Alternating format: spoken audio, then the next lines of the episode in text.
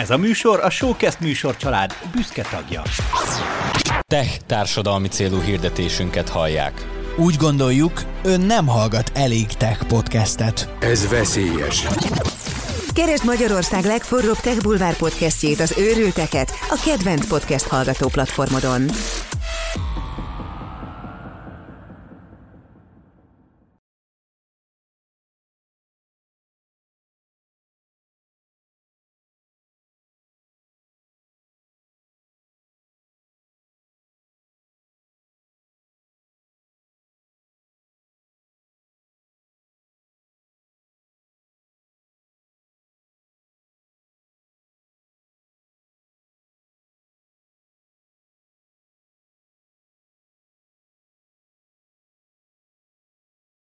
Sziasztok, én Marci vagyok, ez itt a kettes évadunk 11. epizódja, és a mai nappal, ahogy már az előző adásban egy kicsit feszegettük is, az az, hogy mi az, amikor mi a hatékonyság állapotában nem éppen vagyunk benne. Ma nyolc olyan pontot fogunk megvizsgálni, ami arról szól, vagy ami egy olyan buktató, vagy egy olyan csapda, amiben mi egy kicsit el tudunk botlani, és igazából a hatékonyság állapotába igenis energiákat kell pakolnunk ahhoz, hogy vissza tudjunk térni. Szeretnél hatékonyabb lenni? Ezt az érzést keresed te is nap, mint nap? Akkor jó helyen jársz, mert amit ezek a srácok művelnek, azt neked is hallanod kell. A Getting Things Done módszertan legtapasztaltabb magyarországi trénerei mesélnek GTD-ről, a legújabb appokról, kedvenc trükkjeikről, a legérdekesebb sztorikról és a nagy megfejtésekről. Ez, Ez? Ez, ez a GTD Podcast. Tarts velük te is, és legyél hatékonyabb hétről hétre. De előtte, mielőtt nekiesnénk ennek a témának, Doma készült nektek egy üzenettel. Ja, vége van a zenének? Nem kell már rángassam a fejem? Jó. Nem. Az van, hogy eh, lehet küldeni a podcastbe mm, show notes-okat, hangüzeneteket, és hogyha ilyeneket küldtök, és úgy látjuk, hogy a többi hallgatónak is abszolút a javára szolgálna, hogyha ezt beolvasnánk, felolvasnánk, lejátszanánk, akkor azt le fogjuk játszani. Itt van N. László nevű hallgatónk, aki a következő üzenetet küldte, hadd szóljon. be kell szólnom. Azért értem én, hogy szarul megy most a koronavírus idején a tréningek, meg a minden, de Domának dobjatok már össze egy más színű ingre, mert már nem tudom, harmadszor, negyedszer, ötödször van eb- ugyanebben a szürke ingben. Eh, Szóval N. Lászlónak üzenem, hogy az ő kedvéért fölvettem a podcast ingemet, újra a szür- szürke podcast ingemben vagyok, Eh, nincsen más ingem, csak ez az egy van, Eh, de hát ugye még nincsen elég hirdető a podcastben, úgyhogy még nem tudtunk összedobni egy, egy új ingre, néha kimossuk, néha kivasaljuk itthon, de most csak ez van, és Marci, akkor visszaadom a szót. Ennyi. Csak egy kérdés, Laci, te a Steve Jobsnak is beszóltál volna, hogy még mindig a fekete garbóban van? Még mielőtt lejáratjuk magunkat egy életre, azért azért tisztázzuk, hogy ti így egészen jól ismeritek egymást, Lacival. Nem, nem egy random embert küldtetek el a vérbe. Laci puszilunk, bánt. és küldjél minél többet. nem, bán, nem bántottuk, úgyhogy igen, évek óta ismerjük eh, N. László eh, hallgatónkat, és eh, akkor csapjunk bele a mai témánkba. Marci, hogy kezdjük, hogy folytatjuk? Szóval nézzük meg ugye a csapdákat, illetve azokat a dolgokat, amin elbukhatunk, amikor a hatékonyságról beszélünk, és a hatékonyság állapotában próbálunk benne maradni. Legelső pontnak én azt gondolom, hogy nem árulok el nagy zsákba macskát, hogyha egy igen egyszerű, általánosnak tűnő gondolata kezdem, és az, hogy a csapda maga az élet. Ugye mi itt a GTD-ről, amikor állandóan beszélgetünk, nem magát a hatékonyságot áruljuk, hanem egy olyan eszközt, amivel a hatékonyság állapota könnyen elérhető. Tehát valójában nem arról van szó, hogy mi itt vagyunk, akik itt folyamatosan képbe vagyunk, és, és mi pontosan tudjuk, mert mi bölcs döntéseket hozunk, hanem kezünkben van az az eszköz, az a módszer, amivel mi, mi, mi gyorsabban tudjuk mérlegelni azt, hogy a jelen állapotban mennyire érünk rá, mennyire nem érünk rá, mi az, amivel foglalkoznunk kell, mivel nem kell, és a többi. Na de maga az életennél azért sokkal nagyobb pofonokat osztogat, és igazából egy, ha már, ha már meg kéne lovagolni ezt, mint egy lovat, akkor az, az egy igen vadlóról van szó, és igazából teljesen megértjük, és ahogy mi, mi is beletartozunk, folyamatosan ledob magunkról.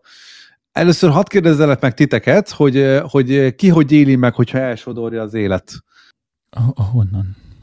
Hát el. Nem az, hogy hova. Doma mutolva vagy, csak mondom. Domát elsodorta az élet. Doma, a mikrofonon kapcsolatban, és akkor mehetünk. Ah, hogy itt csak tátogok. Ja, mert hogy le, le, ja, megnyomtam a mute gombot, itt tátogtam. Hm, szerintem... Tudunk volna reflektálni olyan... erre is, de semmi gond. Nem, de, szerintem olyan, olyan nagy tragédia nem történt, hogy én csak tátogtam, és nem lehetett hallani, de hogy elsodor az élet, az... Tisztelt hallgatóknak csak mondanánk, hogy kínos másodperceken vagyunk túl, Doma beszélt, mi nem hallottuk. Majd, megvág, majd megvág, megvágjuk. Na, szóval az van, hogy ismerős az érzés, amikor elsodor az élet, és hogy bizonyos szempontból én igénylem is ezt a fajta adrenalint, hogy így legyen, legyen valami, de nyilván megvan ennek a komfortzónája. Erre szoktam mondani, hogy a lakókocsizás is egy ilyen Eh, tervezett eh, kilépés a komfortból, de nem annyira, hogy nem tudom, nem működjön a fűtés, vagy elázzon a lakóautó, mert nincs víz, vagy nem tud becsukni az ajtót, vagy nem tud bezárni, vagy éppen bezártad, de nem tudsz bemenni, hanem csak hogy legyen kicsit, kicsit diszkomfortos, de ne nagyon. És hogy igazából mindenkinek máshol van ez a pont, hogy hol érzi azt, hogy az élet már, már unalmas, és kéne egy kicsi izgalom bele, és akkor kilépünk a komfortzónába, és kicsit elsodor az élet, és hol van az, amikor tényleg elsodort az élet, és akkor az baj. Most ez utóbbira vonatkozott a kérdés, Marci? Mindkettőre vonatkozott. Még, mielőtt a Marci válaszol, egy, most szeretném megragadni az alkalmat, hogy Marcival akartuk amúgy is érezni, hogy a jövő héten induló szimultán három tréninget, azt nem tudjuk megtartani, úgyhogy neked kéne beugrani rájuk. Egyébként a tréninget egészen jól tervezzük, fiúk, tehát hogy arról van szó, hogy, hogy nincsen olyan, hogyha mondjuk ketten párhuzamosan tartunk tréninget, vagy tartotok tréninget, akkor a harmadik embernek is be legyen oda tervezve valami, pont azért, hogyha valakivel valami történne, akkor ott át, át tudjuk venni, vagy át lehessen venni. Tehát például ebbe nem sodor el minket az élet, mert hogy itt, mert, hogy, mert hogy ezt itt komolyan, komolyan kell venni, tehát hogy ez, ez, ez nem játék, de a saját projektjeinkkel kapcsolatban néha lehet olyan, hogy nagyobbat tervezünk, vagy nagyobb lesz a, a projekt, mint amelyik korának tervezzük, és akkor ott hirtelen elsodor az élet. Tehát arra kérdeztél, Marci, mi van akkor, amikor ez a diszkomforton túl van? Igen, meg hogy, meg hogy de kicsit definiáljuk már ezt, mert ugye, amit most te is mondtál, hogy van azért az, amikor jól sodor el az élet. Tehát amikor ugye egyszer kellett írni magunkra egy jellemzést, és én azt írtam, hogy, hogy egyszer jó, amikor minden összejön, máskor meg, máskor meg rossz, hogy amikor minden összejön. Tehát, hogy így ez egy értelmezés kérdése, ugye, hogy maga az, hogy elsodor, az most alapvetően egy jó irányba sodor, tehát egy jó dolog, mondok, jó dolog sodort vagy, vagy, vagy igazából... Most mondok egy példát, hogy egyszer elmentünk egy, egy, egy randi napra a feleségemmel, ott hagytuk a gyerekeket, és azt hiszem akkor, akkor, akkor két gyerek volt még, és ezt a harmadikat várta, vártuk, és, és elsodort minket az élet, mert hogy elmentünk valahova Balaton felvidékre, és az autó egyszer csak elkezdett valami, valahogy nagyon zörögni, és akkor belenéztem a motorba, és akkor láttam, hogy ott valami nem, hogy nagyon nem úgy jár, ahogy kellene. Megálltam, fölhívtam a kedvenc autószerelőmet, és akkor megbeszéltük, hogy valószínűleg mi az, ami hiányzik. Konkrétan egy csavar kiesett, megkerestük, nem volt meg. Gyakorlatilag szereztünk egy hasonló csavart, meg két anyát valahogy még be kellett rakni az alkatrészt. És a lényeg az az, hogy 40 perc alatt megszereltem. Én nem, vagyok autó, én nem vagyok autószerelő, tehát 40 perc alatt be, befeküdtem a kocsi alá, és megszereltem egy autót, aminek szörnyű hangja volt, mert valami csavart vissza kellett rakni valami nagyon fura helyre, ahova csak csipesszel lehetett, nem tudom micsoda. És, és a meglepő dolog az volt, hogy utána lényegesen jobban éreztem magam, mert utána tudod, én voltam a hős, tudod, autó, soha nem szerettem még autót, vagy autót is szeretem, mekkora randinap, nem, hogy elmegyünk, és akkor megtámadnak minket az ufók, és akkor én mégis megmentem az asszonyt. Tehát, hogy kicsit ilyen feeling volt az egész. És hogy ugye, a nyelvtant, mi ember megcsinál autó. Na, szóval, az az érdekes, hogyha, tehát, hogy ez, nem, ez, ez nekem a komfortzónámon belül van. Na most nem mindenkinek van ez a komfortzónáján belül, vagy van, akinek ennél sokkal durvább is a komfortzónáján belül van. És ezt én nem érzem úgy, hogy elsodor az élet, hanem az, hogy ez az élet izgalmas. Na, az elsodor az élet az, az amikor már, figyelj, ez, ez már durva vicc volt. Tehát, hogy ez, ez, ez, ez, ez már nem az, amire, amire számítottam, vagy nem így akartam, vagy nem, nem érzem a dolgokat kontroll alatt, mert na, szóval az nem jó. Azt én sem szeretem, és akkor ilyenkor szeretem visszakapni a kontrollt. Aha. Erre tudod, mi a jó példa? Egyébként pár héttel ezelőtt, pár héttel, hát most már inkább hónap, uh, volt egy podcast interjú nálunk a Rakoncai Gábor, nem sokkal az Atlanti óceános legutóbbi kalandja uh, után, és ő mesélte el a sztorit, de ilyen farc, tökéletes nyugalommal. Igen, hát ott az Atlanti óceánon bajba került, leadta a vészélet. Igen, de hogy már annyira messze volt a parttól, hogy a vihar közepén tudta, hogy igazándiból a mentő helikopternek konkrétan egy esélye van arra, egy ilyen 7 perces időablak, hogy megpróbálják őt felszedni, utána a helikopternek vissza kell fordulnia, és ott kell, hogy hagyják őt, és valószínűleg akkor így nem érte volna túl és ezt ilyen halálnyugodt alatt elő, hogy hm. neki ez így Ben, persze, benne volt. Máshol van a srác komfortzónája, mint nekem. Ne, ne, főleg nekem ha vízről van szó. ha vízről van szó, máshol van a komfortzónánk. Igen. Peti, neked egyébként milyen sztorid van ezzel kapcsolatban? Milyen, milyen, uh, hogy éled meg, hogyha, hogyha így kapsz egy ilyen kibillentő? Én tök rosszul, tehát hogy ilyen szempontból, ilyen szempontból pont azért szeretem túltervezni a dolgaimat, mert van annyi kontroll igényem, hogy, hogy működjön a rendszer, és akkor nem billen ki semmi.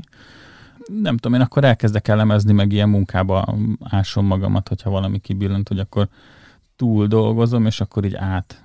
Mint hogyha van, van előttem, várjunk, ilyen marcisan akarom. Hogyha az élet elém, elém gördít egy szakadékot, akkor túlmunkával próbálom meg betemetni hirtelen azt a szakadékot, hogy mire odaérek, addigra menne képekbe, legyen. Képekbe beszélt, ennyi, ennyi. Na, tessék, én gördítettem egy szakadékot, úgyhogy a föltettem most köszönöm. a, a lécet. Nagyon jó, nagyon jó. Teljes ezért. Most, most én... azon gondolom, hogy többen leiratkoztak el, vagy többen feliratkoztak a podcastre. Szóval nem, egy, egy, egy, nagyon, nagyon jó. Nagyon jó, mert, mert ki, ki, ki egyenlítette egymást a képzavar, meg a kép, képi elem, amit használt, úgyhogy igazából teljesen jók vagyunk.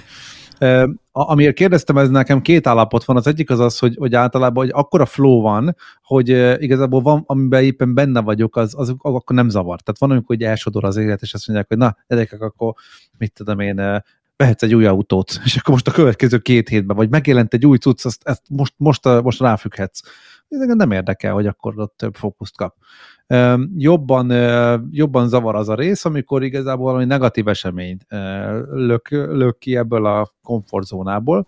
Tréningen rendszeresen föl szoktam tenni a kérdést, hogy kinek robbant le az autója az elmúlt egy évbe. És hát ugye nyilván arra készülök, hogy senkinek, de ha még egyszer legalább valaki is fölteszi a kezét, arra is van még egy mentővem, és akkor azt kezdem, hogy és meglepődtél?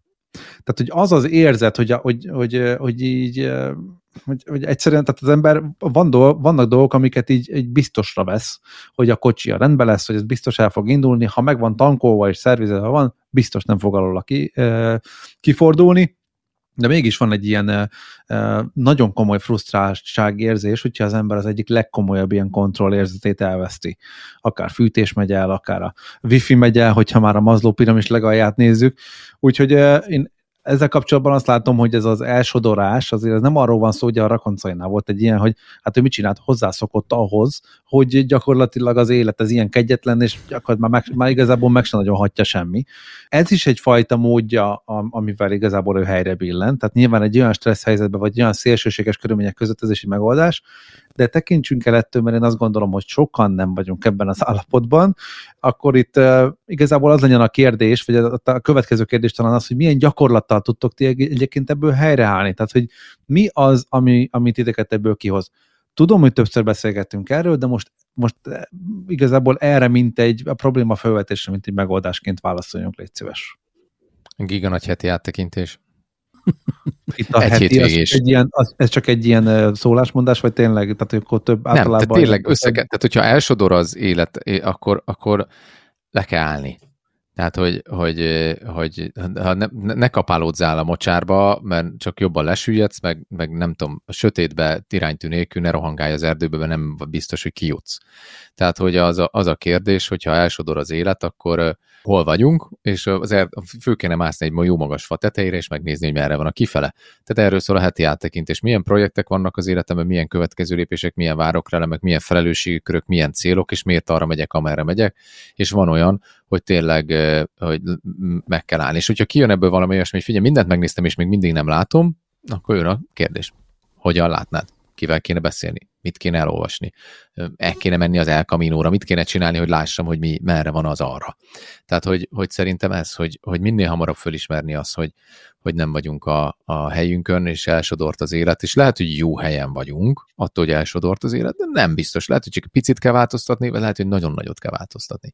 Tehát egy azért nagy heti áttekintés. Yeah. Peti? Nekem két, két dolog van, ami általában így rendbe szokta rakni a, a fejben a gondolataimat. Az, az egyik az, az bennem, egy belső dolog, az, a, az az a túlmunka, amit mondtam, tehát hogy igazándiból ott így bebizonyítom magamnak, hogy minden tud újra rendben működni, és akkor az ott így rendbe teszi fejben a dolgokat, a másik meg Niki. meg a gyerekek. Tehát, hogy igazándiból, hogyha én egyszer kibillenek, akkor egy olyan este, amit együtt eltöltünk, esetleg izé, Niki megmondja, hm. hogy nem lehetek ennyire barom, hogy ilyen hülyeségeken idegesítem magamat, és akkor gondoljam már át. Ilyenkor és te Marcira hang... gondol?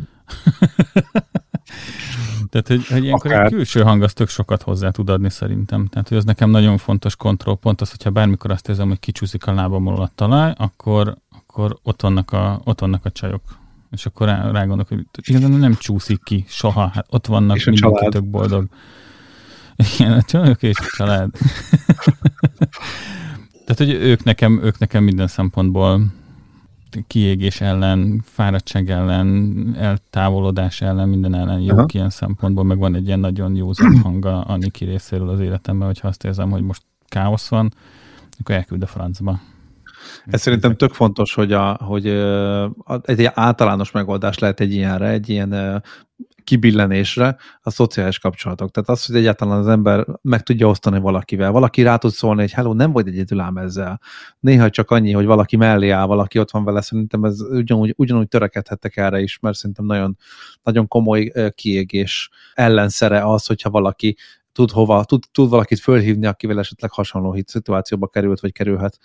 Úgyhogy szerintem ez, egy, ez tényleg az tökéletes gondolat volt kérd, jön egy olyan kérdés, ami igazából egy picit ilyen kekesznek tűnik, mert mindenki szereti túl dimenzionálni a dolgokat, és az az igazság, hogy sokszor meg is történik. Tehát, hogy van olyan élethelyzet, és erre tényleg szívesen nem fogok kitérni, mert nem akarok olyan élethelyzetekbe beleszántani, ahol, ahol, ahol ez tényleg kihívás, de magunknak föltenném a kérdést, mert azért nagyjából ismerek titeket, hogy valójában nekünk mennyire kiszámítható az élet. És most, hogyha valaki hallgatja, az csak gondolkodjon el ezen, hogy számotokra mennyire ki, kiszámítható az élet, hogy tényleg annyira hektikus, vagy azért, bocs, de a 99%-a igazából számítható volt. Tehát amiről beszéltünk, ugye volt egy adás is, amikor az volt, hogy oké, okay, én ezt tudom, hogy nyáron ez ilyen, ilyen élet, akkor ez nem kiszámítható. Hát ezt pontosan tudtam, hogy, hogy, hogy el leszünk havazva egész nyáron valójában őszintén, hogyha belegondoltok, akkor, akkor nektek mennyire kiszámítható az élet, és nem leszek egyetlen, magammal kezdem.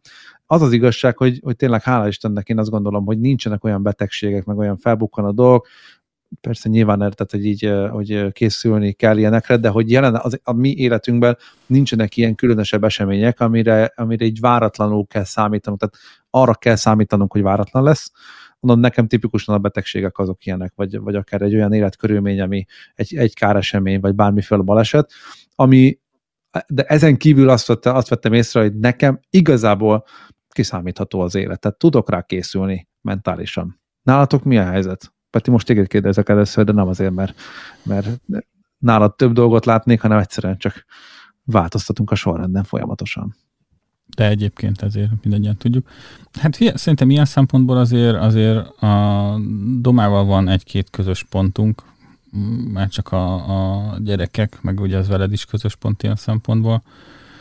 A, ahol Már van gyerek, ahol van kisgyerek, ahol, ahol van több kisgyerek, az mindig egy valamilyen mennyiségű kiszámíthatatlansági faktort belerak az embernek a napjába. Hm? De hogy erre föl van készülve az ember, tehát hogy itt igazándiból ez egy ilyen kiszámíthatóan kiszámíthatatlan. Aha. Egy inkább azt mondja, hogy felkészülsz rá, hogy, hogy lehet, hogy van ilyen. Szerintem a vállalkozói életforma az ad egyfajta kiszámíthatatlanságot az életritmusba, Aha. amire rá tudsz készülni, hogy tudom azt, hogy nekem a napomnak egy x százaléka az, amit ami fölött én rendelkezek, és mivel szolgáltatóiparban dolgozok vállalkozóként is, tehát van egy, X, egy Y százalék a napjaimnak, amikor meg rendelkezésre kell, hogy álljak, amikor valakinek valamilyen problémája van, ami fölött én dedikáltan nem rend, tudok rendelkezni. Aha. Na jó, de mondjuk egy száz százalékból hány százalékban mondanád magadat úgy, hogy na az teljesen adhok, a többi az igazából igen, eh, hektikus, de mégiscsak tervezhető, hogy az a rész az valószínűleg hektikus lesz. Minden mellett én azt mondom, hogy én, én a saját életritmusom és életstílusom miatt azt mondom, hogy nagyon kiszámítható még így is. Aha. Mert, mert, mert abszolút nyugisan élünk. Főleg, főleg, főleg tavaly óta, mert mi tényleg komolyan vettük ezt a pandémiás dolgot uh-huh. Tény, tényleg karanténba vágta magát mindenki, úgyhogy abszolút nyugis lett az egész. Hm. É, nem, nem, nem vagyunk ilyen, ilyen nagyon hedonizálós típusok.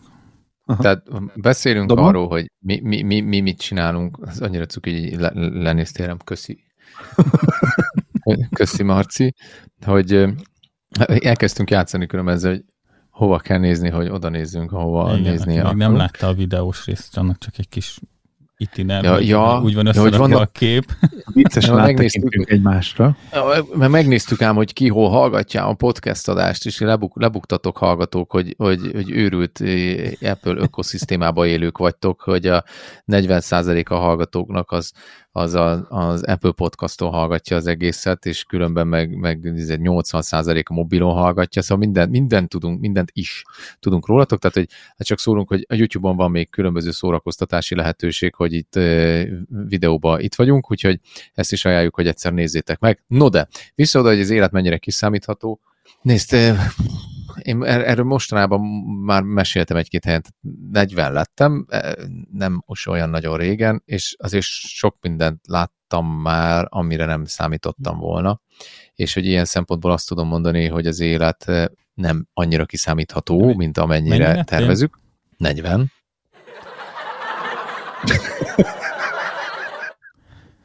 Bocs. Itt lett volna az a, mennyire ti 40. Bö, bö, bö, bö. Igen, ez, ez most Szóval. Vágó, Szóval- vágó kollega egész jó munkát végez. Szóval annyit akarok mondani, tehát erre az utolsó két hétre, ami még van, akkor még a következő bölcs dolgokat szeretném átadni a hallgatóknak. Szóval, hogy a, Így a hegyen hogy, túl. hogy sok minden, sok minden, sok minden van, ami, ami tragédia, nehezen kiszámítható, stb. gazdasági helyzetben. Az én életemben volt már kettő olyan, ami izgis volt, ugye a 2008-as válság, amit én már meg, megéltem felnőttként, eh, lakáshitellel mindennel, ez a tavalyi eh, gazdasági összezuhanás, ugyanúgy megéltünk gazdasági fellendüléseket, mondjuk ha az, az ember az ingatlanok árának a növekedésére játszott, akkor az mennyire jó, hogyha pont ez ellene játszott, és akkor az mennyire rossz, tehát sok minden ilyesmi dolog van, ugye nyilván vannak halálesetek, tragédiák, stb. A másik kérdés az az, hogy mi, amit saját magunkkal csinálunk, az mennyire kiszámítható, és bizonyos dolgok már annyira jó, hogy jó, jók, hogy az ember bölcsen áll hozzá, akkor tudja, hogy mivel mi fog történni. Tudja azt, hogy, hogy mit ígérhet másoknak, tudja azt, hogy az meg fog-e történni, vagy nem, tudja azt, hogy mire kell figyelni, hogy, hogy, hogy már annyi, annyi hibát elkövetett, hogy ha nem tudom, hogy valakinek azt mondom, hogy nyolckor fogok vele skype akkor az biztos, hogy, hogy vala, valami nagyon erős emlékeztetőt fogok erre beállítani, mert nekem annyira az életritmusomból kint van, hogy én este nyolckor valakivel tárgyaljak, vagy tanítsak, vagy stb.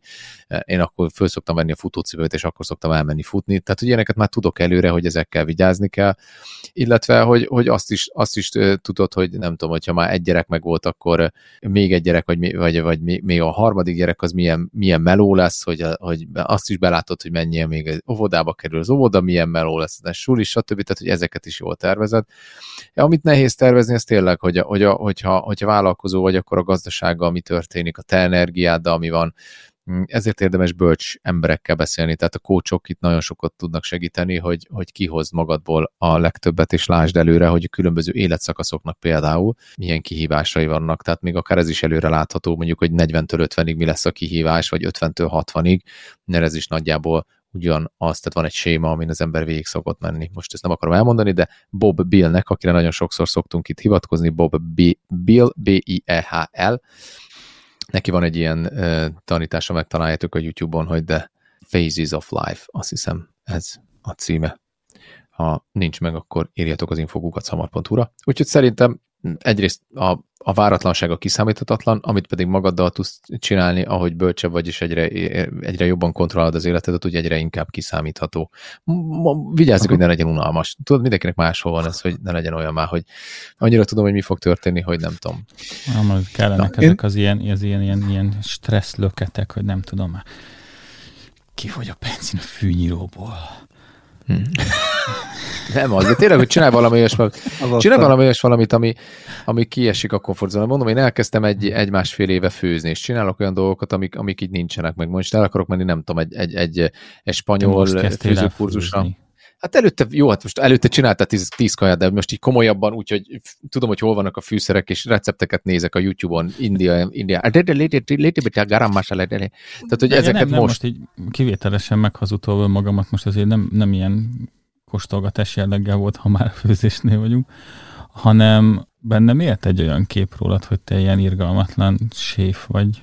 Most már igen. Ez... Hát ez csak igen, a PR, tudom, Peti, hogy... tehát hogy, tehát, hogy jó, tehát, hogy volt x 10 kaja, amit meg tudtam csinálni, és ez tényleg jó volt, de hogy nem volt olyan, hogy, hogy elkezdtem újat tanulni. Most akkor arról beszélek, hogy akkor az elmúlt másfél évben kezdtem el azzal foglalkozni, hogy elkezdtem újféle kajákat megtanulni. És az alatt, tehát, hogy... Majd, majd nézzétek meg, hogy mit csinálunk idén karácsonykor ajándékként. Ú, Marci, most belevisztél minket olyan utcába, amiből nehezen jövünk ki. Direkt Bizonyám, ez Ó, tavaly direkt. volt ötlet, és szerintem óriási, és akkor is, akkor is fölvesszük, fölvesszük, hogy ezt meg kell csinálni. Na jó. Zseniális lesz. Sőt, lehet, jó. hogy a podcasttel, podcasttel közvetíteni is fogjuk. Tök jó. Na, nem adásban fogunk ötletelni. Menjünk tovább.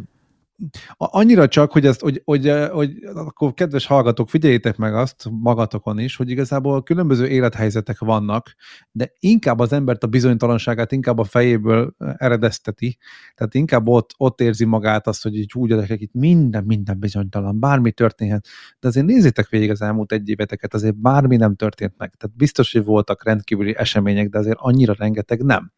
Jó, tehát hogy, hogy ezt igazából csak legyetek magatokkal őszinték, és próbáljátok meg elfogadni, hogy milyen élethelyzetben vagytok, meg hogy mennyire kiszámítható, és ahhoz képest igazítsátok. Tehát így szerintem csökkentető az a gödör, ami, ami, amivel az életiteket el tud gáncsolni, és uh, valójában ugye ez volt az első ilyen pontunk, ami a csapda avval, hogy hatékonyan tudjunk élni, vagy hogy így egy jelentőségteljes életet tudjunk élni.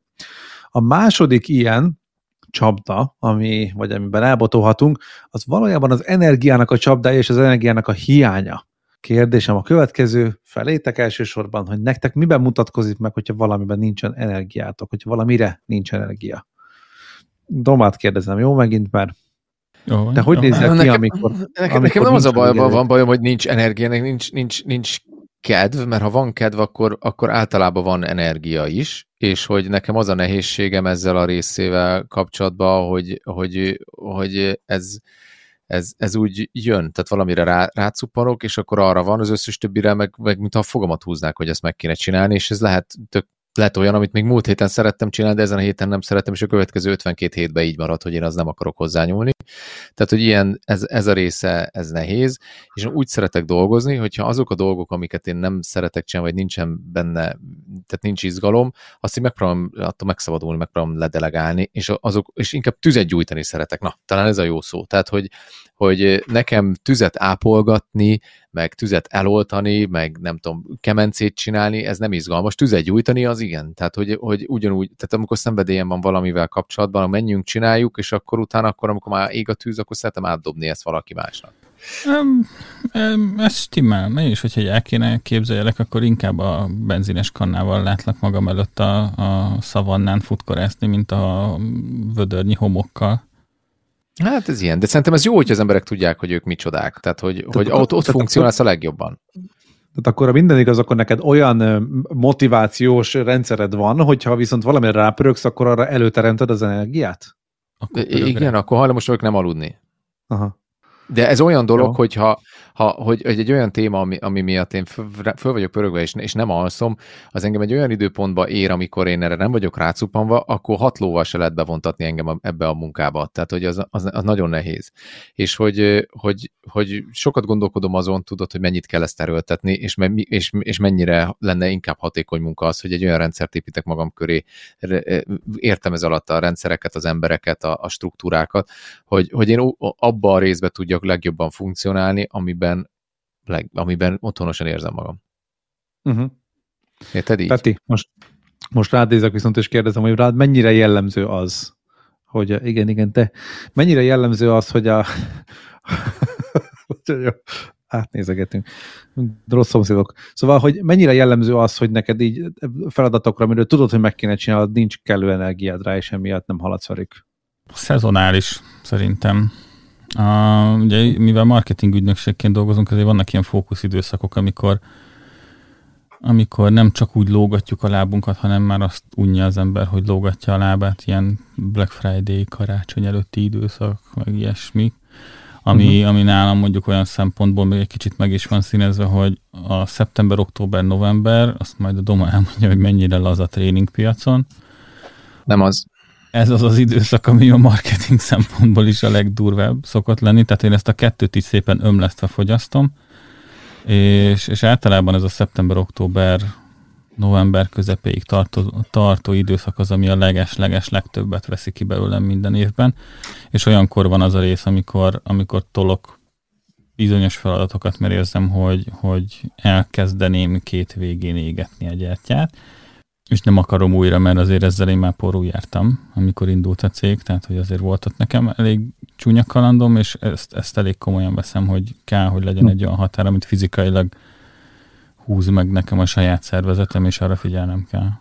Az milyen vicces ez a mondás, nem, hogy két végén éget egy gyertyát, ha egy végén égeted, akkor azt arra használod, hogy világítsál. Ha kettő végén égeted, akkor arra, hogy minél hamarabb elfogyjon a gyertya. Mert egyébként azt nem teszed le sehova sehogy. De komolyan, te Marci, te, te komolyan, de, de, de, ezek az analógiák, de, de magadtól jönnek, de most komolyan. Igen, Tehát, igen, hogy ezen igen. gondolkodsz, hogy, tehát Ha. ezen van egy kifejezés, hogy két végén érti a gyertya, és te azon gondolkodsz, hogy akkor nem lehet lerakni. Erre ugyatok, itt, itt szeretném a, a segí, segítsetek bölcsész hallgatók, hogy ezt mentsetek ki. Fogjul ejtettük Igen. Marcit. Igen, mert hát én nem hiszek el, én tényleg képekből gondolkodok, és hogyha valakinek ez így működik, akkor ez, akkor ez azt szerintem értheti, hogy, hogy annak úgy értelme sincsen. Ugye, tehát, hogy a cél maga az, hogy ez egy gyertya égjen folyamatosan egy normális sebességgel. Édesapámtól tanultam egyébként ezt mindig, hogy a sebesség, amikor a munka sebességét megválasztod, akkor egy olyat válasszál, amit hosszú távon tudsz csinálni, és azt tartsad. Mert ha csinálsz ilyen rásokat, és utána pedig, utána pedig leáll sokáig, akkor annak az egésznek lesz egy ilyen kicsit ilyen döcögös hangvétele, és rám ez nagyon igaz volt, tehát amikor elmentem gyakorlatilag diák munkázni, gyakorlatilag valami tancműhelyben voltam, és nagyon-nagyon szeretem, nagyon nekiestem a melónak, hát ilyen tíz órákat pihenő nélkül. Tehát tényleg szólt már a főnököm, hogy figyelj, menjél már kipihenni, meg ebédeljél már. Nem, jó vagyok így, jó vagyok így. Hát csak a harmadik napig nem tartott ki. Tehát gyakorlatilag már, és azért elég több tonnás nyomó eh, erő van az ujjam környékén, amikor ilyen, eh, amikor ilyen munkával eh, mulattam az időmet, és ott tényleg rám szóltak, hogy figyelj, nem vagy most éppen alkalmas rá, úgyhogy most kiülsz és pihensz. Tehát, hogy nekem az, hogy valamire energiám vagy van, vagy nincs, ez igazából nem szubjektív, hanem egy nagyon objektív dolog. Tehát a munkára alkalmasságot az más is meg el tudja dönteni, hogy te erre e, alkalmas vagy-e, hát e, fizikálisan vagy sem. És általában egyébként, ahogy ma- maga a könyvben is foglalkoztak vele, és én azt hittem, hogy ez egy ilyen, jó, most ez tényleg egy ennyire PTR vagy egy ilyen specifikus dologgal ennyit foglalkozunk az alvással, és egyszerűen szépen lassan az ember ki tudja azt úgy hát, sakkozni magának, hogy a kikapcsolódás is fontos az energia miatt, de az inkább a mentális felfrissülésre, de fizikálisan, hogy alkalmas legyen rá, és ez egy nagyon nagy csapda a hatékonyságba, az az, hogy egyszerűen nincs rá erőnk. És nem tudom, hogy ti hogy álltok ezzel, beszéltünk megint a másik adásban arról, hogy eleget alszotok-e, de hogy így, eh, hogy, hogy az- azt értsétek meg, azt érezzétek meg, hogy, a, hogy és ez szerintem tök fontos dolog, és nagyon örülök, hogy eh, emellett a módszertan mellett így letehetem a voksomat, hogy, hogy az alvást úgy kezeli, mint ami a hatékonyság elő, eleme, meg eszköze. Tehát, hogyha neked aludnod kell, tehát este neked aludnod kell, akkor az a hatékony, hogyha alszol. Jó, tehát és itt szerintem egy tök fontos dolog, hogy az időegység alatt elvégzett munka, az nem feltétlen jelenti azt, hogy te a legjobb, leghatékonyabb munkaerő vagy. Figyelj, az alvásról csinálom egy podcastet, valamelyik Super GTD tréner írja már föl, mert a Gazsó, Gazsó nagy alvás guru, és eh, már akkor, már akkor gondolkodtam ezen, hogy, hogy kéne, és most így fölhoztad. De akkor az egy, egyikünk, egyikünk az aludj, aludja végig. Csináljunk egy ilyet. Jó, hát, Csak mind a hárman. igen, igen. Szóval, fölvehetnénk ma éjfél és reggel hat között. Várjatok, egyébként most, most jutott eszembe, hogy ezt mi már egyszer fölvettük, figyeld? Erre kikeresem. Lett, van egy, van egy izé, hatékony alvásra, van egy izé, podcast. Oh, Na, milyen hatékony közben fütyül is.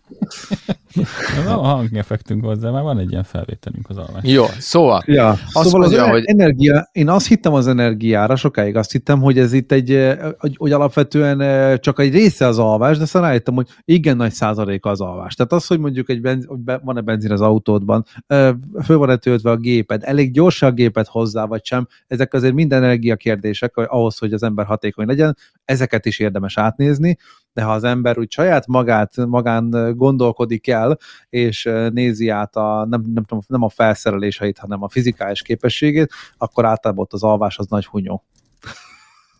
hunyó, figyeled. Na jó, ez nem lesz rossz víz, de mindegy. Szóval ti...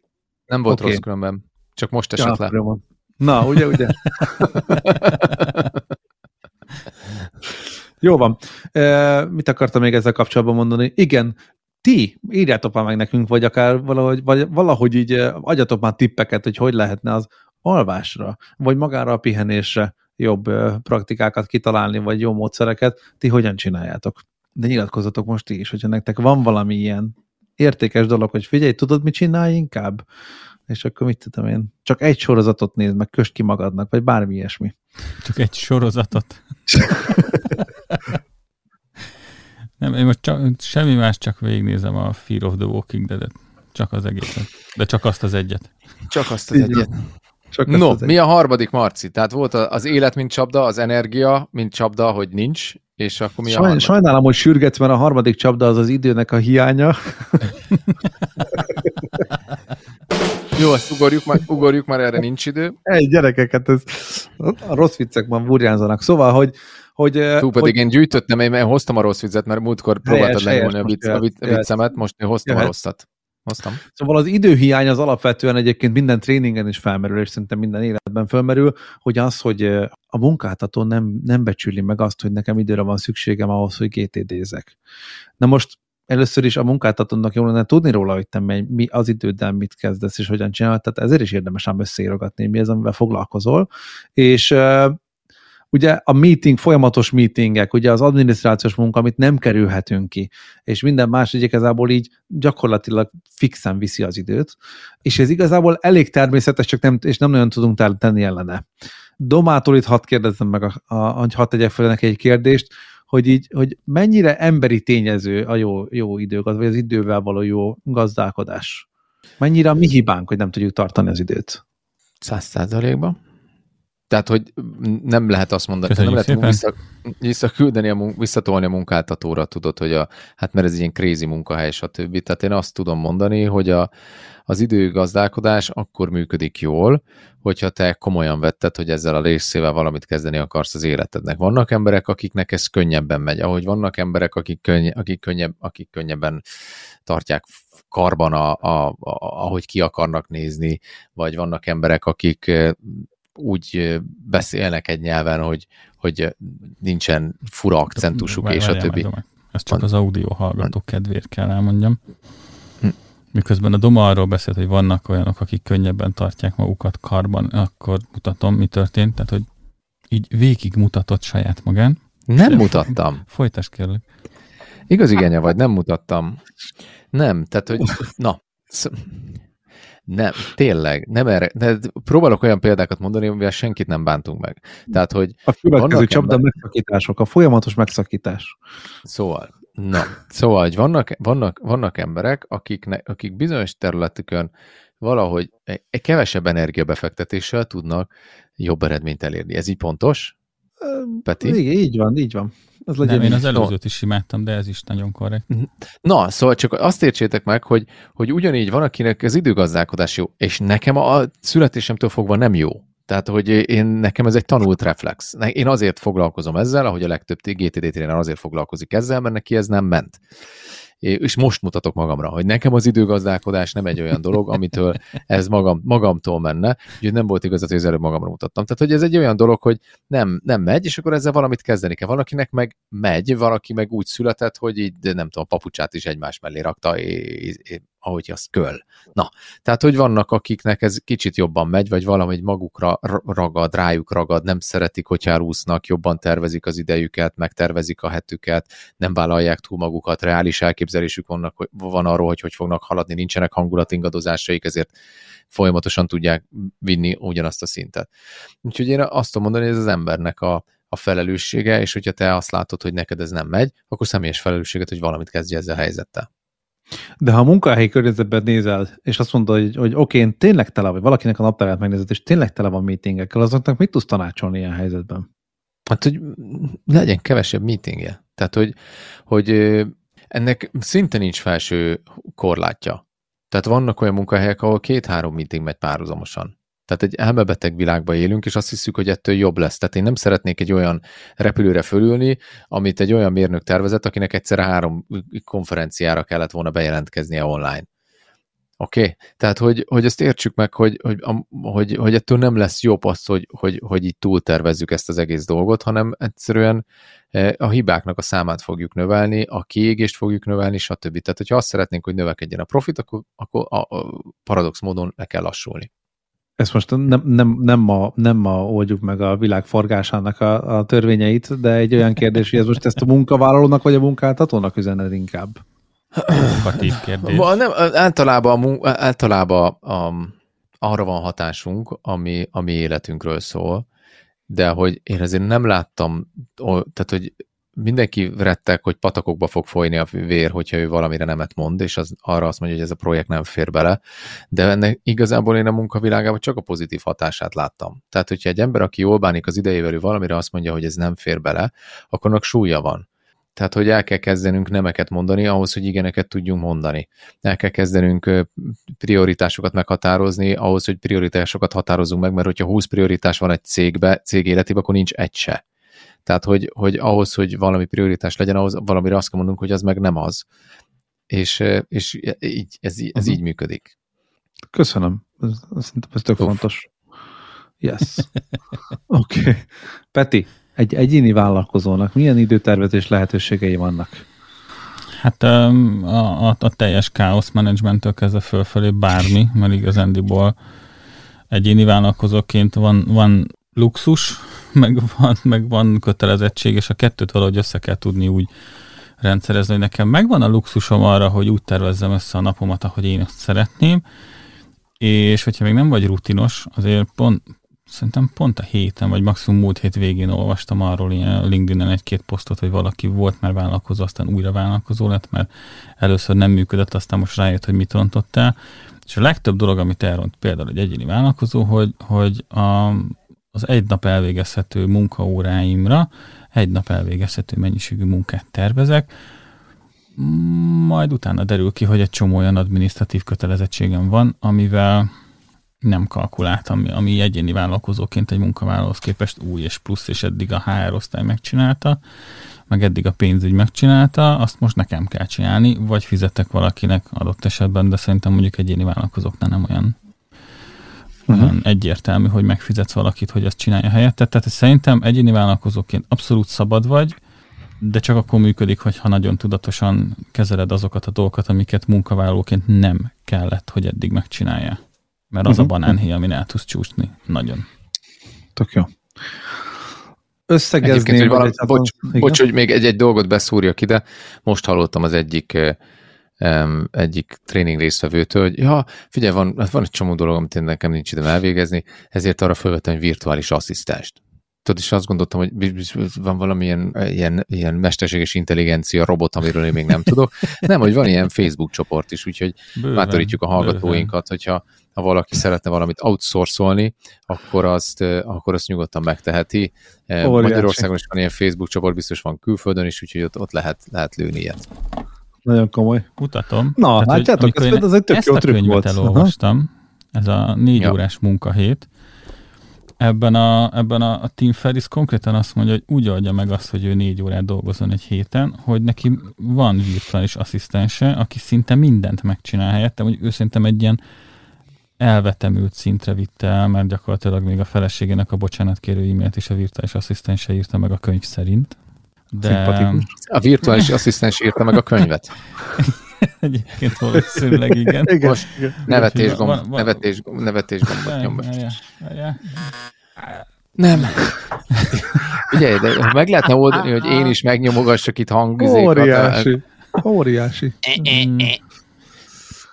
Úgyhogy tehát meg, ja, tehát ez nagyon-nagyon jól működik amúgy szerintem a virtuális asszisztensnek a, beillesztése, és, és ez egyébként egyéni vállalkozóként is egy tök jó opció. Tehát, hogy uh-huh. azt, a, azt a fajta utálom adminisztrációt, azt pont így lehet a legolcsóbban kiszervezni.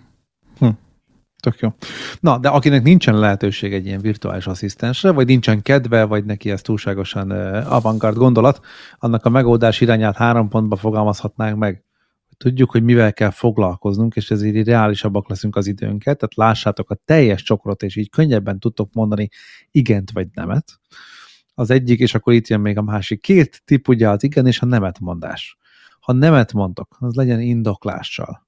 Jó, tehát, hogy legyen, legyetek reálisak, és nem baj, hogyha a munkáltatótok azért tényleg sokkal, sokkal reálisabban fog titeket elengedni, vagy elfogadja a válaszotokat, hogyha egyébként az életet, a munka, a munkát többi része időben rendben van.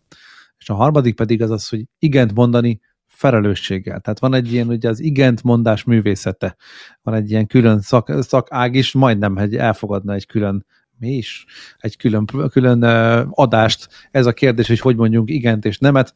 Több mint valószínűleg be fogjuk egyébként forgatni ezt a műsoridőbe. Egyébként játszhatnánk ilyet, Peti, hogy, hogy valaki beszél, és utána el tudod-e élőbe, tehát tudod-e élőbe alá, alá tátogni az egészet, viszont a gyerekeinket elpantomimezni, amit csinál. Tehát, hogy csak hogy a szórakoztassuk a YouTube hallgatókat, és Ez egyébként nem értem, hogy ennyi, ennyi, ennyi. élőben csináljuk Jó? Majd. Szóval akkor néztük ugye a hatékonyságunk csapdáit, vagy a hatékonyságban rejlő problémákat, vagy buktatókat. Nem fogom most végigmondani őket, csak azért, mert a végén egyszer összegezni fogom. Menjünk is tovább. A következő az akarat hiánya. Nekem nagyon nagy kedvenc témám, azért is, mert sokat szenvedek miatt, de azért is, mert egyszer hallottam egy igen frappáns és igen-igen jó példamondatot erre, ami azóta engem nagyon sok minden átsegített, és egyébként össze is cseng a GTD-vel. Igazából az akarat hiánya az, az, egy olyan fajta csapda, igazából két irányba lehet elindulni. Az egyik az az, hogy igazából rossz dolgot akarunk, tehát az akaratunk az egy rossz irányba, rossz irányba mutat, vagy egy, vagy egy vagy, vagy rossz a cél, amit mi el akarunk ezzel kapcsolatban érni, vagy egyszerűen csak rosszul lépünk oda. Ez ugye nyilván egy motiváció kérdése. De a másik rész az az akaraterő, hogy nagyon akarunk megtanulni angolul, de igazából nem fog menni, hiszen angolul megtanulni, ez GTD szempontból is egy projekt, egy több lépéses feladat, utolsó lépése. Nincs ilyen, hogy, hogy ezt hogy itt ki akarjuk húzni a listáról. Egy angol tanuláshoz, uh, angol tanulás nevű projekthez rendelhetünk következő lépéseket, és itt ez a, ez a mondat, hogy az akarat egyetlen kifejező eszköze az az izom. Tehát csak olyan dolgokat akarhatunk valójában, van, annak van értelme, amit fizikai lépésekkel meg tudunk csinálni. Az angol tanulásra példával, vagy azzal a példával élve, igazából nem, nem akarhatunk megtanulni angolul, mert az így nem fog összejönni, de meg akarhatunk nézni egy filmet angolul, angol felirattal, és akkor azt megvan, hogy azt átállítom, most megcsinálom. Értitek? Tehát, hogy az akarat erő az valójában, hogyha jól van irányítva, tehát van, amikor nincs mit irányítani, akkor ezt valahogy szerezni kell. Illetve a másik az az, hogy, hogy ha viszont van akaraterőd, akkor azt jól kell bedrótozni, és erre például a GTD következő lépés listái nagyon, nagyon, nagy, segí- nagyon nagy segítséggel vannak, hiszen a tisztázás során, vagy a tisztázás rendszerezés során, amikor meghatározunk következő lépéseket, utána, ha lesz akaraterőnk, akkor már csak egyszerűen választani kell erről a listáról. Jó, tehát, hogy maga az akaraterő ezen jellegű oldala szerintem egy nagyon-nagyon tehát fejleszthető és működhető dolog, illetve tőletek szeretném megkérdezni, hogy hogyan javítható szerintetek egyébként az akaraterő. Doma, Peti. Akarsz erről beszélni? Akaraterő. Hmm. Két dolog jut erről eszembe. Az egyik a motiváció, a másik a fájdalom. Tehát mi az, ami engem annyira motivál, hogy megcsináljam, és nyilvánvalóan ez akaraterő az egy, ugye, az, az egy olyan dolog, hogy, hogy, hogy erre a kísérletek is vannak, ugye a pillecukorteszt, ugye az, hogy, hogy milyen akaraterőm van, hogy valamihez, vagy az akaratom késletetése, vagy a vágyaimnak a késletetése, és hogy ez, ez, ez, ez a sikerességet mennyire befolyásolja. Van erről egy könyv is a HVG-től, hogyha szeretnétek, olvassátok el. Ez itt a reklám helye. Szóval az jut eszembe, hogy ha, ha a motiváció elég nagy, hogy én valamit szeretnék, akkor az, az segít, és nyilvánvalóan az akarat egy olyan dolog, ami fejleszthető, hogy én, hogy én egyre nagyobb dolgokat is meg tudok csinálni, a másik pedig a fájdalom, és ezen a kettőn el lehet indulni. Mi az, ami most téged motivál, mi az, ami neked most nagyon fáj, és erre szoktuk azt mondani, hogy senkinek nem tudjuk megtanítani a GTD-t, ha neki nem fáj eléggé az, hogy nem hatékony. Tehát, hogy muszáj az, hogy, hogy legyen egy, egy fájdalom, és hogy, hogy akarjon ezen változtatni. A másik pedig, ami, ami nagyon működhet, hogyha van valami motiváció, hogy én van, valamit nagyon szeretnék, most ez lehet nagyon beteges motiváció is, hogy nem tudom, iszonyatosan meg szeretnék gazdagodni, és akkor bankot rabolok, meg adót csalok, de hogy hogy valami olyasmi motiváció, ami, ami segít, hogy szeretnék egészségesebb lenni. Ugye nagyon sokszor az emberek képesek megcsinálni olyan dolgokat, amire el, előtte évtizedekig képtelenek voltak, amikor kapnak egy nagyon szörnyű diagnózist az orvostól. Ja, ha különben én, én, el tudok menni sportolni, nincs ez a semmi gond, ja, csak rám kell tieszteni. Úgyhogy ezek, ezek, ezek jutnak eszembe az akaraterőről. Törékeny dolog az akaraterő. Tehát, hogy hogy én magamat egy olyan embernek ismertem meg, akinek van akaratereje, és hogy dolgokat el tud érni, és el tud intézni, de azért vannak olyan dolgok, amikor hullámvölgybe tudok én is kerülni, és semmihez sincsen kedvem, és semmit se akarok, és igazából van rajtam egy ilyen spleen. Tehát, hogy ez ilyen van. Ilyenből, van. Ilyenkor hogyan, hogyan jössz ki a leghamarabb? Egyáltalán gondolkozol, legfont... gondolkozol ezen, hogy minél hamarabb kigyere belőle? Hogyne, én ezeket nem szeretem. Az első legfontosabb dolog, ne kerülje bele. Tehát, hogy azt is tudom, hogy nekem ez, ez attól is lehet, hogyha túlpörgetem magam, tehát, hogy nekem vigyáznom kell erre a dologra, a, a, és hogy a, a saját pihenésem és a, feltöltődésem az, az, hogyha nincsen meg, akkor onnantól kezdve borulhat a rendszer, és hogy vannak dolgok, amiket, ami pihenés, meg feltöltődés nagyon nehéz család. Tehát én nagyon spontán vagyok például, és, és én attól pihenek, hogy gyúcs, ma kitás utána, menjünk el, hmm, és azt mire kimondom, addigra döntöm el, hogy kajakozni, kirándulni, biciklizni, tehát hogy az, az akkor dől el, tud, és nem lehet egy öt embert így rángatni magammal, mert hogy, hogy ez nekik is van egy életük, meg egy életritmusuk, meg egy vágyuk, meg stb. Tehát, hogy akkor ezt ezek nyilván ehhez hozzá van vannak szokva, hogy ilyen... Nehéz azért, nehéz. Tehát, hogy ilyen volt, akkor, akkor amikor kicsik magukat. voltak a gyerekek, akkor, akkor, akkor ez a fajta föltöltődés, ez nagyon nem volt meg. Mert hogy ami, tehát hogy hiába beszéltük meg, amikor megbeszéltük, az már nem buli. Nem, az, az akkor buli, hogyha ha spontán van. Ez, ez, tehát, hogy ez a, a váratlanság, a, a pici stressz helyzet az, ami engem, engem mindig motivált. Biztos a hallgatók között is van ilyen, és, és, és tudnak ezzel azonosulni. A másik, tehát, hogy ne kerüljél bele, e, e, ez azt jelenti, hogy lejárt az időm? Szóval, hogy ne, ne kerülje bele, ha meg benne vagy, akkor azon kell gondolkodni, hogy akkor ebből hogy jössz ki. Ez egyik dolog, ahogy ki lehet jönni belőle, hogyha, hogyha van valami olyan, amire a rövid távon, ami változtatható, és rájössz, hogy valamit rosszul csinálsz, valami projektet magadra rántottál, nem pihentél eleget, stb. A hosszú távú az már nehezebb, tehát hogyha kiderül az, hogy rossz irányba mész, nem tiszta, nem tiszta a küldetésed, nem tudod, hogy mit szeretnél csinálni, egy bizonyos élethelyzet nagyon-nagyon-nagyon leterhel, és nem tudsz rajta változtatni, legyen az anyagi helyzet, lakhatás, gyerekhelyzet, van-e párom, nincs párom, szeretem a munkám, nem szeretem a munkámat, utálom a kollégámat, utálom a rokonomat, bármi ilyesmi, a szomszédomat. Tehát, hogy akkor ez egy, ez egy nehéz helyzet, és hogy, hogy azon nehezebb változtatni. Tehát nem szeretek benne lenni, nem mindenből lehet, nem minden erdőből tudsz gyorsan kijönni, de egy gondolkodni kell rajta, hogy miért jutottál bele ide, miért jutottál ide, és mit kell tenni. És akkor uh-huh. mondom, tehát hogy ilyen van, hogy az akaraterő nem áll. Van, akinél állandó, és, és egy középszinten mozog, nekem tud nagyon magasan lenni, emiatt tud nagyon alacsonyan is lenni, és ezt a működési formát először el kellett fogadjam. Tehát, hogy ez nem egy betegség, hanem ez, egy, ez, ez a személyiségemnek uh-huh. egy része félek is most már nagyon nagy projektekbe beleugrani, ami, ami tök menedzselhetőnek tűnik, amikor a, a, a szint az magasan van, mert hogy tudom, hogy, ez, hogy mivel hullámzik, ez lehet, hogy lent lesz egyszer, és hogy akkor nem szabad annyi projektet magamra rántanom, amit most menedzselhetőnek érzek. Na, ez, ez is egy nagy csapda egyébként. De akkor ezek szerint, hogyha ezzel tudatában vagy, akkor a tervezésnél ezt figyelembe lehet venni. Peti, tőled egy kérdésem van, hogy mit, mit gondolsz erről, hogy van-e valami gyakorlat arra, hogy az akaraterőt azt uh, kicsit csiszoljuk, vagy javítsuk? Jó kérdés egyébként, mert, mert én is azt gondolom, hogy a gyakorlás az nagyon-nagyon fontos ezzel kapcsolatban is, és ráadásul a, a fizikai gyakorlás az nagyon-nagyon sokat hozzá tud tenni. Én is azok közé tartozom, akik fiatalabb koromban nagyon-nagyon sokat sportoltunk, és én azt gondolom, hogy abból most is nagyon sokat hozok. Ha más nem, akkor akaraterő szintén, nyilván nem a fizikai kondíciómat, mert az már egy ideje elmúlt, ami, ami azt tükrözné, hogy én valaha sportoltam, de a kitartást, az akaraterőt, a hozzáállást a dolgokhoz mindenképpen erősíti az ilyen, és ez nem kell, hogy elmenjek most itt egy sziklát mászni, és ott, hogyha egy félúton elmegy az akaraterőm, akkor azért abból komoly problémáim vannak, hogyha ne kötél nélkül csinálom. De ezek kellenek, igen. És egyébként meg nekem, a, nekem tényleg a gyakorlat az az, hogyha elfogy valamivel kapcsolatban az akaraterőm, akkor, akkor tök sokat segít az, hogyha így végignézek itthon a a családon, és az így föl tud tölteni. Kit mi tölt föl? Tehát engem ők uh-huh. nagyon. Uh-huh. Mert ha minden igaz, akkor most mindketten, mindketten, ahogy elmondtátok, igazából a motiváció, valahogy a motivációt könnyebb megszerezni, mint az akaraterőt, és ha lesz motiváció, akkor lesz hozzá akaraterő is. Én amikor a gyakorlatra gondoltam, vagy akaraterő gyakorlatára, az például ilyen, hogy nem kell túl nagyokra gondolni, kelj föl 20 perccel korábban. Vagy vagy legyen az, hogy, hogy egyszerűen elolvasol egy könyv, vagy este mondjuk a tévézés helyett könyvet olvasol. Ezek igazából ilyen egy-egy döntések, mert lenne energiád, csak nem feltétlenül arra.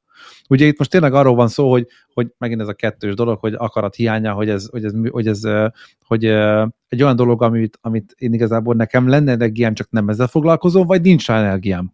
Ugye? Tehát, hogy szerintem itt az akarat az egy nagyon komoly, és ahogy a GTD tréningen is folyamatosan ezt így szajkózzuk, hogy ez tök jó arra, hogy a hatékonyságba visszakerülje, de akaraterő nélkül nem fogod elvégezni dolgokat. Tehát, hogy oké, okay, hogy ráveszed magad, hogy tisztáz, de utána kezdünk el dolgozni.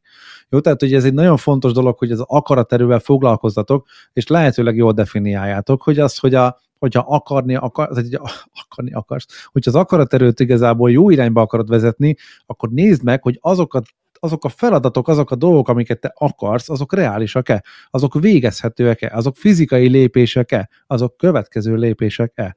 Hiszen ami az akaraterő nyilván ez tartalmaz egyébként azt is, hogy te el akarsz jutni, és az téged motivál, és tegyük, mondjuk nevezzük azt, hogy a céljaink motiválnak minket azért, hogy te elvégezzél, vagy sportosabb legyél, azért te holnap reggel fölkelsz 20 perccel korábban, fel, felveszed a futócipőt, és tényleg arra 20 percre elmész futni. Mm. Jó, tehát van, egy, így...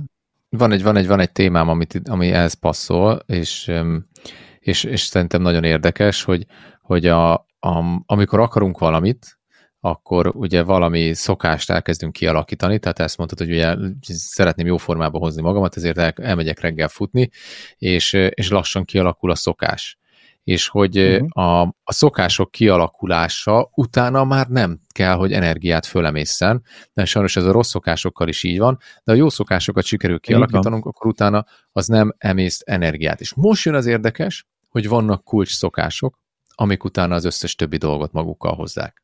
És hogy ezeknek a kialakítása nem feltétlen kerül több energiában, mint a nem kulcs szokások kialakítása. És mondok erre nektek egy példát. Én, amikor mondtam, hogy el kellett olvasnom egy könyvet, azt nem is egyet, hanem többet egy, egy időszakba, és, és azt mondtam, hogy itt van egy monoton feladat, amit meg kell csinálni, tehát, hogy ezt nekem csinálnom kell, és mérhető az, hogy a 300 oldalból hánynál tartok, és ez nem elvégezhető egy óra alatt, vagy egy nap alatt.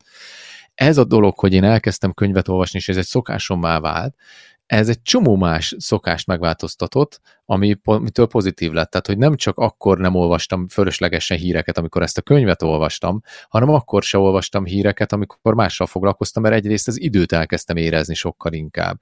Tehát, hogy én az akaratnál beleraknám ezt a szokást és a kulcs szokások kialakítását is, amiről aztán megint csináltunk egy külön podcast adást, valamelyik nagyon szuper GTD írja föl. Szóval, hogy a, a, az akaraterő az egy olyan, ugye ez jól mondott, ugye izom, de az izom az el tud fáradni. A kérdés az, hogy tudunk olyan struktúrát kialakítani, hogy a lehető legkevesebb izom kelljen valamihez. Tehát fölöslegesen ne csináljunk olyan munk folyamatot, amihez izom kell, az akaraterőt azt úgy irányítsuk be, hogy utána értünk dolgozon az ezáltal kialakított szokás. Uff. Na mennyire kerek ott. Teljesen olyannyira, hogy a napi vicrovatot is be kell, hogy dobjad, hiszen azt kell, hogy mondjam, hogy nyolc csapdáról beszéltünk, de egyszerűen a negyediket fejeztük most be, és azt gondolom, hogy ez annyira izgalmas téma, majdnem az összes, és még a másik, még a másik maradék négyet nem hallottátok, de abban is annyi szufla van, hogy egyszerűen muszáj lesz egy külön adásban foglalkoznunk ezzel, egy teljes adásban, úgyhogy légy szíves, a rossz viccet dobjad be, és aztán lezárjuk ezt az alkalmat. Jó, hát a szlogen. E heti rossz vicc rovatunk, az orosz kat, ugye mindig passzolnia kell a címhez, amiről beszélünk, az orosz jó, katona, jó orosz katona Nál, Nálad maradhat a rovat. Köszi, mert a múlt, múlt heti adásban olyan rossz viccet mondtál, mert úgy volt rossz, hogy nem passzolt, és ráadásul jó vicc is volt. Szóval, orosz katona átkiált a kínai határon, hé, százer kínai, gyertek ide a dob mögé velem harcolni, átmegy százer kínai katona, Cs, nagy csönd. Tehát megint megszól az orosz katona, hé, százer kínai, gyertek ide a dob mögé velem harcolni, megint átmegy százer kínai katona, megint nagy csönd, megint átkiált, hé, százer kínai, gyertek ide a dob mögé harcolni, és egyszer csak egy, ki, egy a félig agyonvett király fölmászik a domb tetejére, azt mondja, figyeljetek, csapda, ketten vannak. Köszönjük, ja, hogy ez nem, ez nem rossz vicc, mert nevettem rajta. Ha nem szabad nevetni, akkor kiesek. Szóval ez, a, ez volt a mai podcast adás, hogyha szeretnétek valami, itt, valamit küldeni nekünk, mint téma, amit földolgozunk, akkor az infokukachamar.hu-ra írhatjátok, Peti, most, most ezt Vagy. rád nézek, nézd, nézd, jó, így csak a vagy, Marcira vagy. mutattál, hát nem Ja, a, a. Marca mutatók az ilyen? Így van. Ja? Szóval, hogyha Könnyebb. szeretnétek hangüzenetet küldeni nekünk, akkor megtehetitek azzal, hogy ha rákattintotok az epizód show szereplő linkre, és már fel is tudjátok venni az üzenetet, amit szeretnétek küldeni. Ígérjük, hogy mindet meghallgatjuk. Illetve az a helyzet, hogy ugye próbálunk felétek olyan trükköket, meg ö, tippeket adni, ami reméljük, hogy hasznos számotokra, kérjük, adjatok visszajelzést erről, illetve írjatok meg, hogy mi az, amiről szívesen hallanátok. Sziasztok! Köszönjük, hogy megint itt voltatok. Sziasztok! Sziasztok! Sziasztok! Köszönjük, hogy velünk voltál! Bízunk benne, hogy segítettünk neked ma is hatékonyabbá válni. Várunk a következő epizódban is!